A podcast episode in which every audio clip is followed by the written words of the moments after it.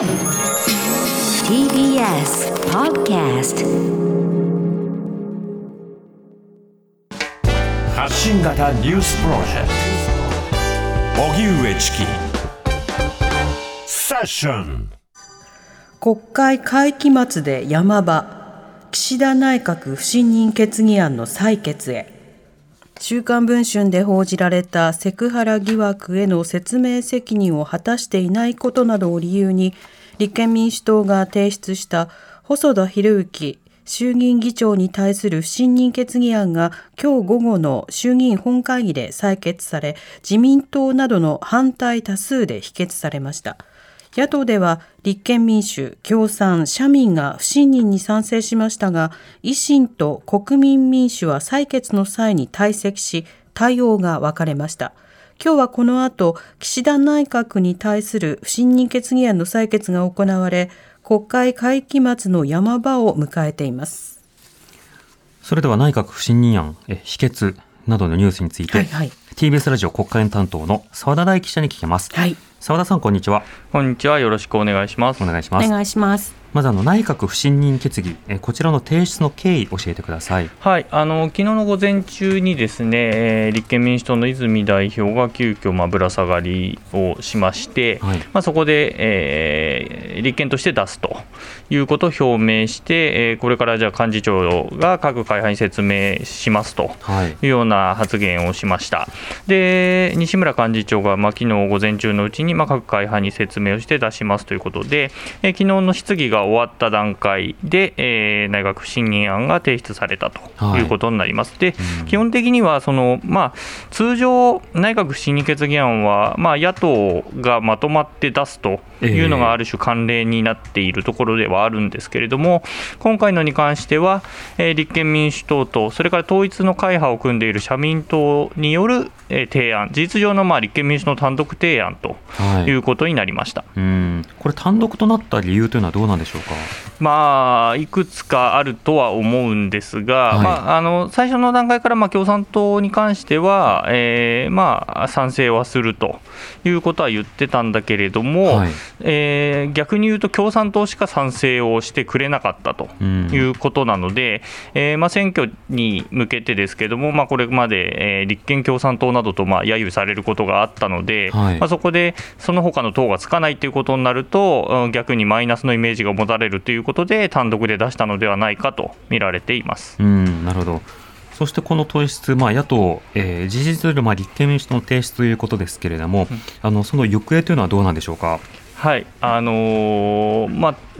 えーと立憲えーと、今、ちょうど泉代表の、えー、趣旨説明が終わったところでして、はい、今から、まあえー、自民そして自民党の、まあ、討論が終わって、で今、えー、立憲民主党が、えー、賛成討論をしているというところですね。うん、はい、はい不信任決議案を出すことによって選挙前に一つの論点というものを明示し、うん、まあ、違いをアピールする役割もあると思うんですが、はい、今回、立憲民主党が特に強調している点というのはどうでしょうか、はい、あの先ほど泉代表が、まあえー、不信任に値する理由というのを、まあ、40分近く述べたんですけれども、例えば、はい、まあ、岸田インフレ、黒田円安が起きているという話をしたりだとか、あとはまあ恒例行事だとか、政局だとか、揶揄するのは簡単だが、そうではないと、まあ、国民生活を守りたいと考える政党が国会の定めている権利を行使して、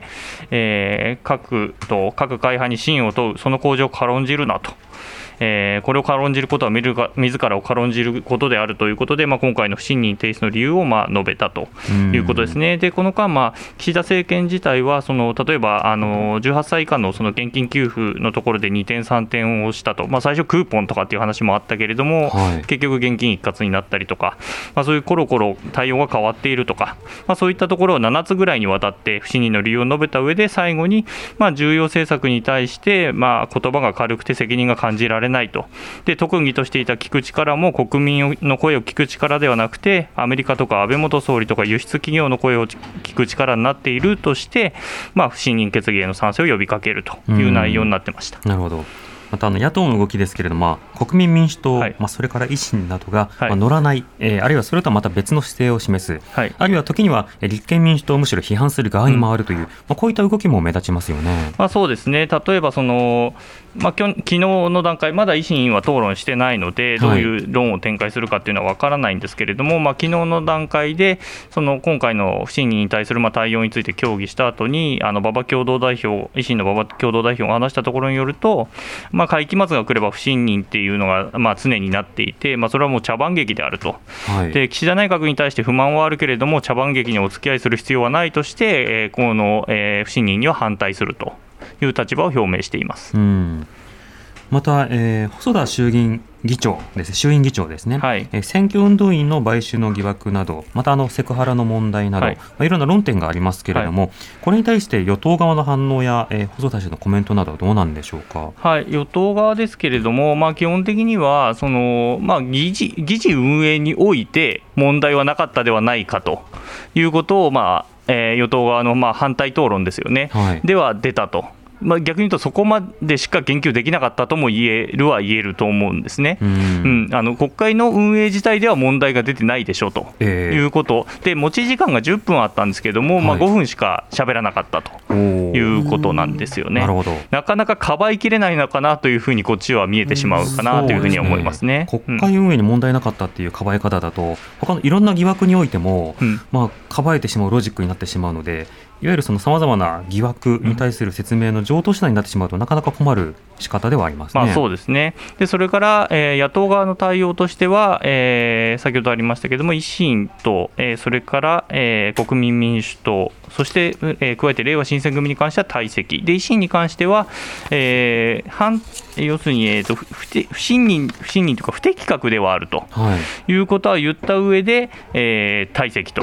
いうことですね。なるほど、この退席というのは、どういったものだと理解すればいいんでしょうか？うんまあえー、いわゆるその立憲が提起したようなことには付き合いたくないというところではあるが、かといって信任されてると見られるのも困る。なるほど。というところの、まあ、煮え切らない対応なんだろうなというふうには思います。うん。まあ、これは維新の中でもかなり対応が分かれたみたいで、えー、つまりその賛成あ不信任に賛成するってことあ反対するってことはないと、うん、ただ、その対応を賛成にするのか、つまり立憲とか共産に乗るのか、それとも、はい、えー、別な対応をするのかというので、昨日夕方までかなり、えー、長時間にわたって議論がなされて、最終的にはまあ退席するという対応になったようです。うんまたあのこの間、まあ、いろんな議員についての報道がありますよね、うん、あの安倍元総理については桜を見る会に関する、はい、まあ、アルコールの提供であるとか、そ、ね、まあ、そして今回のセクハラ疑惑など、個々の事案についてなかなか説明がなされないということ続いてますが、こちらはどうでしょうか？あの変わらず説明がない状態ですね。はい、なるほど。まあ、議長に関しても、今日あの週刊文春で新たにその選挙運動員の買収の疑惑が出ています。はい、でそれについて、むしろあのそっちが問題じゃないかという話も出ていて、えー、あの与党からは、まあ、あ与野党ともにやってるようなことだと、問題ないというような話が出つつも、あの野党側からは、ですね例えば馬淵国対委員長が選挙違反に至るような行動を取ったとされる報道は極めて重いと、でその他にもその議長職どころか議員辞職にまで値する可能性がある案件であると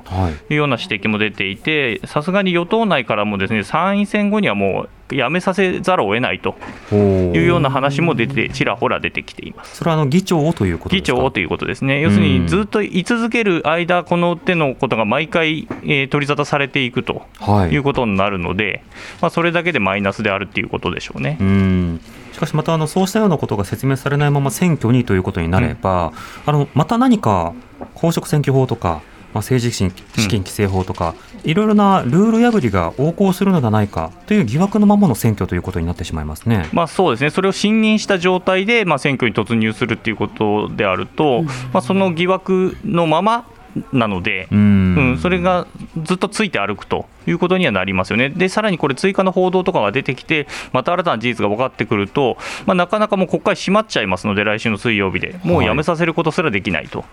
いうことになりますね。はいさて今少し触れましたが今後の国会のスケジュールを教えてください、はい。えー、もう、えー、ほとんど法案が残っていない状態で、えー、して、まあ、子ども家庭庁とかがまだ残っていたり、あとはまあ侮辱罪の、えー、法案が残っていたり、あとそれから AV の契約法ですよね、はい、まあ、それ、先ほどその自民党の、えー、上川陽子元法務大臣が、それを理由に、えー、だからこういうことをやってると、その法律が危うくなってしまうというような趣旨の、えー、弁明もしてましたけれども、えー、えー、それを理由にまあ反対してましたけれども、まあ、その法案がまあ残っているということですね。わかりました。澤田さんありがとうございました。はい、失礼しました。ありがとうございました。TBS ラジオ国会担当の澤田大記者でした。荻上チキ。